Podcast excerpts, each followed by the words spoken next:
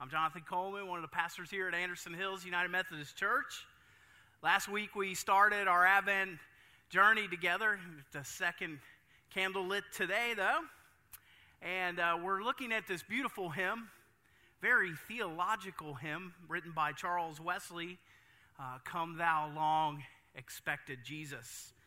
And this hymn really gets into the details of why Jesus came. And last week we examined how God had this supernatural plan to intervene and give us redemption, and then also adopt us as his children into the family of God. And so in that adoptive relationship, God longs for a very personal and loving relationship in him. He longs for us to be free, to have abundant life in that freedom as a follower of Jesus Christ. And so you caught it there, that reality, as Wesley penned the second verse, born to set thy people free. And so when you look at the manger, you see that baby whom we're going to celebrate. I heard Mark on the way over here say Merry Christmas and practicing at that. And when we arrive on that day, we can look at the manger and say, born. He was born to set me free. And so I think of all the struggle and in just being in that reality, in that freedom. And God desires for us to be new creations in Christ Jesus, whereby our spiritual nature is led by the Holy Spirit, to where the Holy Spirit rules and reigns over the flesh and that sinful nature. You see, the flesh wants to control. Martin Luther described the flesh as an old mule. It pulls us where it wants to go. It digs in, hell-bent on pulling us along. It desires to reign and rears its ugly head from time to time and counters the leading of the Holy Spirit. I know this well. There are some times I see the chasm of where I want to be and where I am. I get up in the morning. I see the day as a new promise to do his will, to live in his will, and to love and serve him and others. And so I wake up and say, you know, Jonathan, hey, it's a great opportunity, a great day that you have made, oh Lord, and I want to live for you. And by the end of the day, I lay down quieting my mind and reflecting on the day, and I'll think, why did I say that? Why did I think that? Why did I eat that late? Why didn't I exercise? And there's should-haves, and there's all these why didn't I? And I find myself confessing to God failed obedience, seeking forgiveness for falling short. And sometimes I feel that old flesh, that old mule at work, leading me, holding me, redirecting me. And I'm like, I want to ride that sucker and tell him where I want to go and say, God, give me the promptings and leading of the Holy Spirit. Get this mule under control. And we become captive to that old flesh and its craving. Freedom is a big deal. It is. We take for granted amazing freedom as we have. Think about it as Americans. Our founding fathers stated that every human has a right to what? Life, liberty, and the pursuit of happiness. COVID-19 has definitely intruded on that, hasn't it? Put some chains on our way of life. However, for the most part, that's physical freedom. What about spiritual freedom, which involves will, our will? And there's a bondage to will at times, and Paul knows it, and like we know it, and we see that frustration from the Apostle Paul when he writes, and if you look at Romans 7:19, he says, "For I do not do the good I want to do, but the evil I do not want to do, this I keep on doing." How many of us can identify with Paul's struggle and penmanship of writing that down in frustration? Why is that? Why is it so hard to do good we want to do? The Bible has the answer. We are born that way. And theologians call that original sin. It's a view of the nature of sin in humanity, which exists from almost the beginning of time.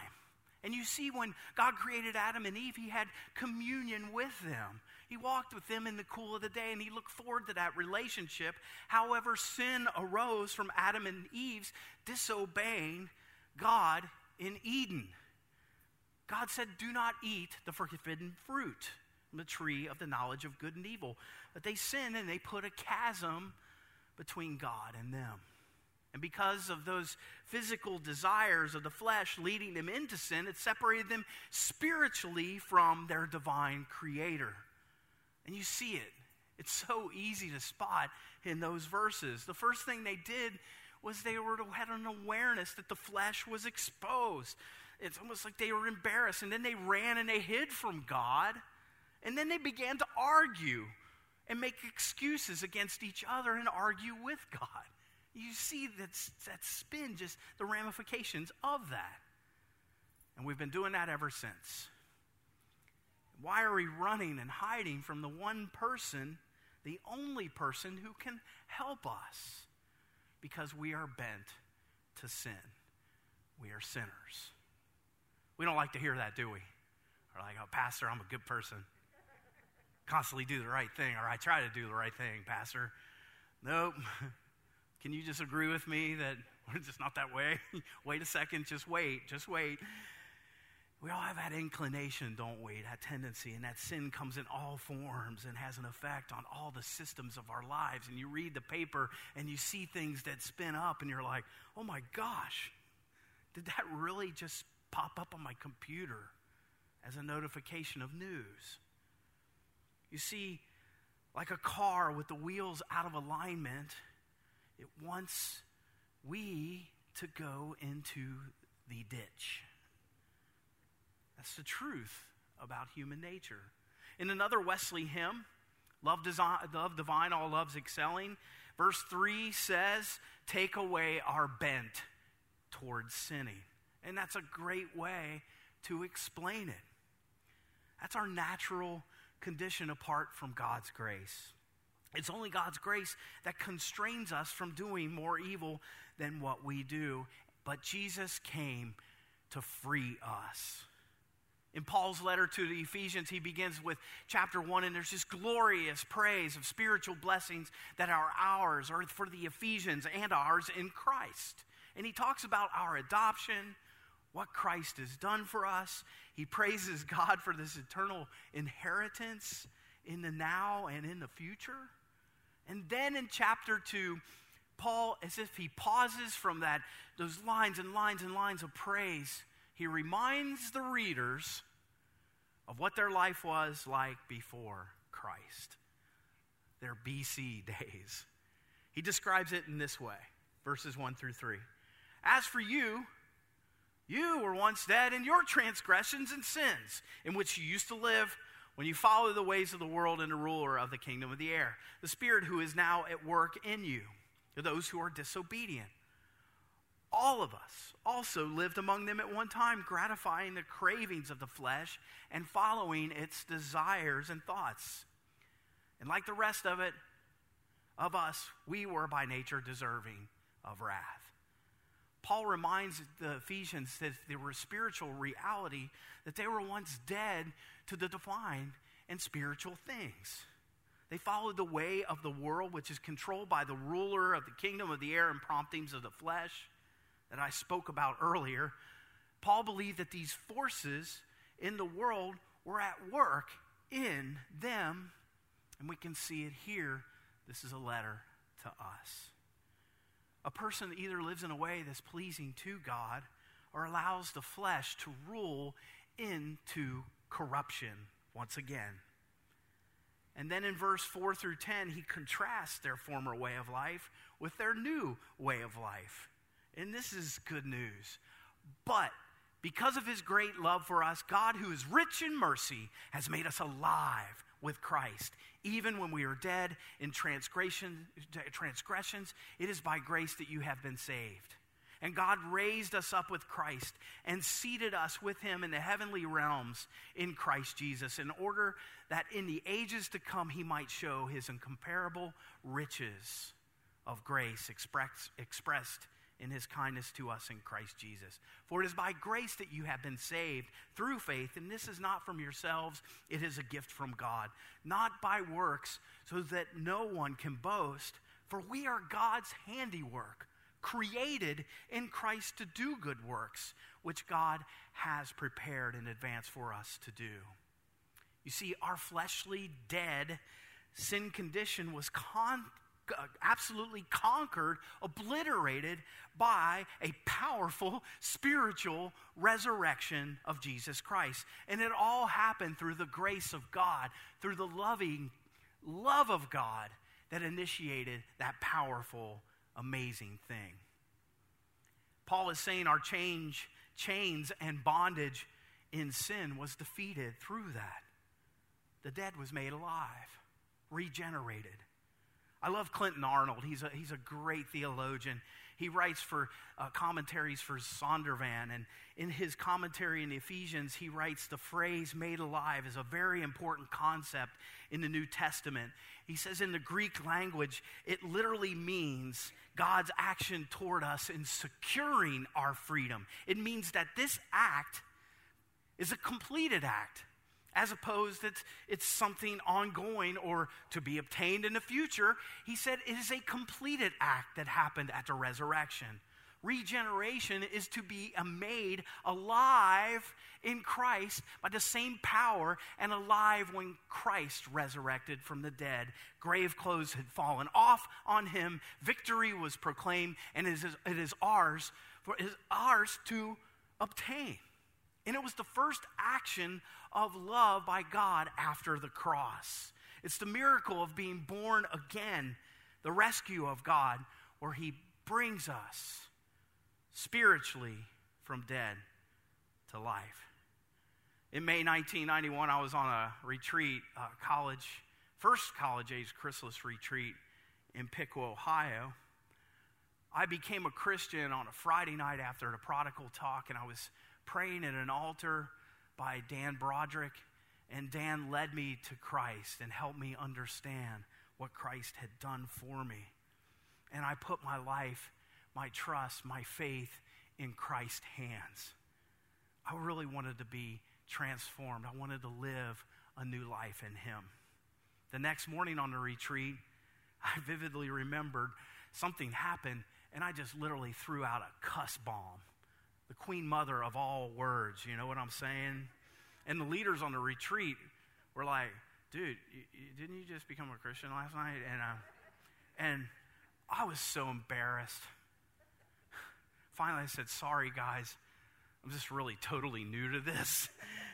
And I remember one leader, his name was Ed Wilson. He lives in Sharonville, and Ed's pretty up there in years. Hopefully, Ed. Oh, you're young, Ed, if you're watching. He smiled. And he just gave me the most gracious hug.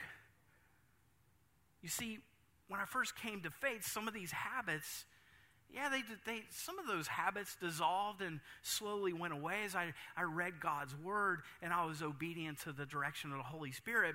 But like Paul, it says these cravings of the flesh, this stubborn mule constantly is there and raising its ugly head and wants to lead. And there's tension, there's daily tension. And I know that I'm not perfect, and God's not done with me yet on this side of heaven. And you know the tension, don't you? I'm sure you do. You know the struggle. So why does this happen? How does this happen? Shouldn't Christians be immune from this? If Jesus sets us free, why do sincere believers still struggle? You know, we bring a lot of baggage with us. Things from our past, habits, hurts, hang-ups, and baggage can be frustrating, you know? Frustrating, very frustrating. This stuff this baggage makes us make bad decisions or not guided by wisdom and discernment, by our own self-will, our passions, and we're drawn into the influence of the flesh and those earthly ways. It seems like gravity is not the only thing pulling on us. This earth is pulling on us, trying to get us to do these earthly ways and rhythms. But when we become believers, it doesn't end our bent to sinning. We still battle with it. The good news is not only God wants to save us, The second part of the gospel is God wants to transform us. And I can't wait till January. There's an incredible series that we're going to look at. God wants to change us. Sanctification. Verse 8 is one of the most powerful verses in the New Testament. If you haven't memorized it, you should. Paul writes, "For it is by grace you have been saved through faith. It is not from yourselves, it is a gift from God." Grace is one of the most important words in the Bible, and the Greek word for grace is charis. It means gift. Grace is so misunderstood. It's not bowing the head at mealtime. Grace is constantly active. It's relational. It's that parental love. And it's God relating to us in ways of transformation as well. Not just grace is forgiveness when we give our lives to Christ. Grace is still active in our lives to empower us to live. Not by the promptings of the flesh, but by the promptings of the Holy Spirit. Grace is the God-given ability to lead a different life. It's something we don't deserve or earn. And by the way, it is a free gift. We talk about it as Methodists, three big graces. There's some of them in between. You know, we're methodical in the way we look at the Bible. We see prevenient grace, that experience before we're even aware of God. We see God's love wooing us into relationship. It's God, that incredible puppy of heaven, pursuing us and convincing us that he exists and he loves us and wants to be with us. And convincing us also of our need to be awakened to the spiritual realities that he has for us in that realm of the abundant life and the inheritance of these amazing attributes and characteristics of Jesus Christ. Convincing us also that we are sinners and we do need him and to do his will. And he tells us the truth about ourselves and lovingly leads us to repentance, which is an incredible pivot point in to saying, "God, I can't do this on my own. I need you." We find that Christ himself said, "No one comes to the Father unless drawn by me." We don't save ourselves. God is looking for us to save us. He's seeking us. He's seeking you. The second grace is justifying grace. In justifying grace, it means saying yes to this relationship that he desires to have with us. That love meets us in Jesus Christ at the cross, and we see that love and that chains come falling off because of what he's done through us by giving his life, his body broken, his love, his blood shed for us, and that blood applied, and we see it, and we say yes to that love, and we experience that forgiveness, and we are born again into new life. But there's more. Like I said, there's a second half of the gospel. A lot of Christians don't understand this. They simply stop there and seem to be stuck in their Christian life, and they sometimes just fall away. There's more beyond that. We believe in sanctifying grace. That sanctification happens, the work of God, not leaving us frustrated. God in his love wants to renew us day by day to where we have incredible abundant life and victory over the compulsions of the flesh. We are a new man, new woman, led by the Holy Spirit, and become holy as our divine God is holy, whereby we easily love God with all our heart, mind, soul, and strength. We love our neighbor as we love ourselves, and we experience that holy freedom that God gives us, and God desires to do that in you and in me. It doesn't leave us half-done or half-baked. You ever bit into a half-baked bun? No, God doesn't want to leave us half-baked. God wants us to be nourishment to ourselves, and through him and his nourishment, nourishment to the world. And all three of these are essential to the spiritual life. So what do we do? How do we experience this help and get this freedom from sin? First, we admit we have a problem. It begins by admitting we have a problem. It's like that in life recovery, in addiction recovery. We admit that there is a problem. Houston, we have a problem, and we need something to fix that. And the problem is going to lead to some bad stuff if we let it go or remain in it. Therefore, don't wait. This is not something that you do tomorrow, admitting the problem, or next week, or next month, or 2021. Today is the day we claim it. Stop procrastinating. Stop postponing. The longer you wait, really, the harder it is to admit you have a problem. The person who really wants to change finds a way. The person who doesn't want to change always finds an excuse. And sometimes those excuses cause blame of others as to why we have a problem. My spouse, the boss, the devil, the God, or this person, or this person. To break free, we have to assume responsibility for our own spiritual life and the pursuit of freedom. And we have to take personal inventory as well. How long have I had this problem? When and where am I tempted most? To change, I have to stop pretending I can't cover up my faults. I once heard of a man who was an alcoholic, and he talked about the fact that when he was on his way home, his truck would always steer itself into the bar. And his sponsor said, "Take another road home, man.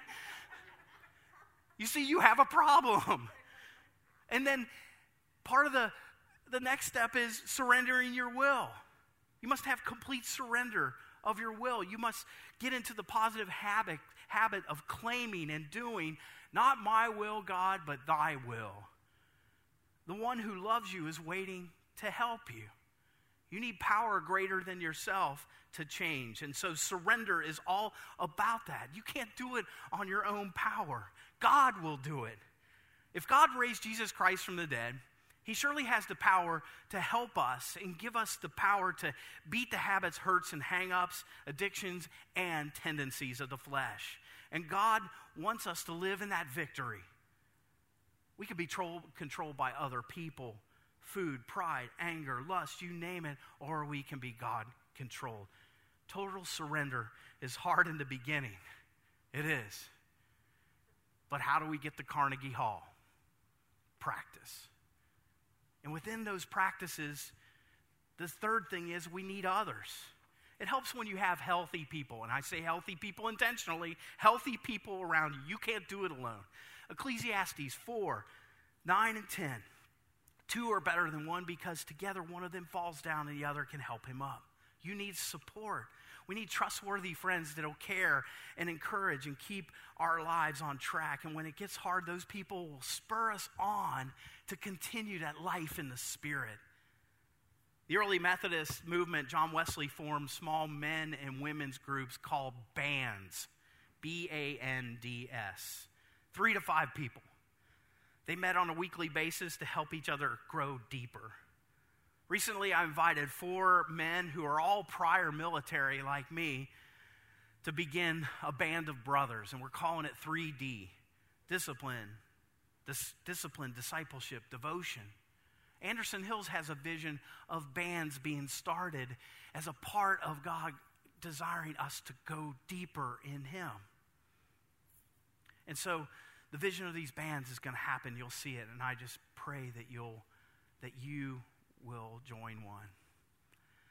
I want you to catch just some deeper, incredible victory in this chapter as I round third and head for home to communion here.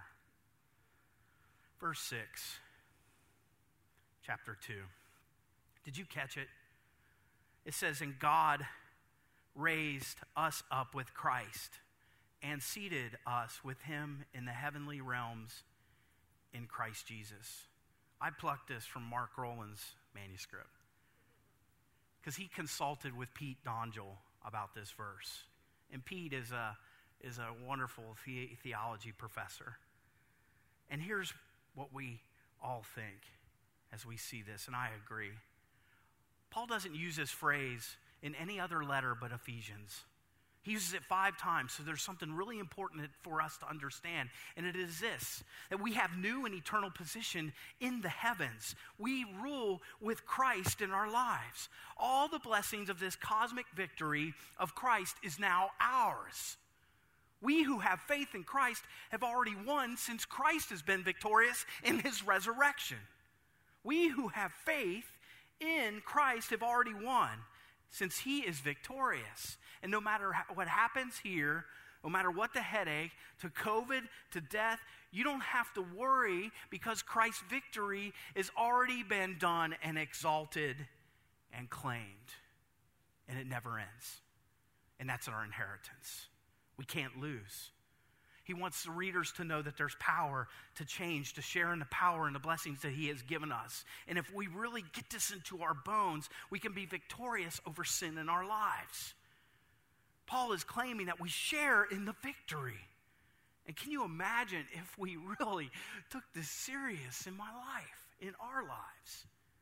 You know, change is long, change is hard, change is slow, but if we want to be free in the life God has given or has intended us to live, we have to start to practice and believe the second.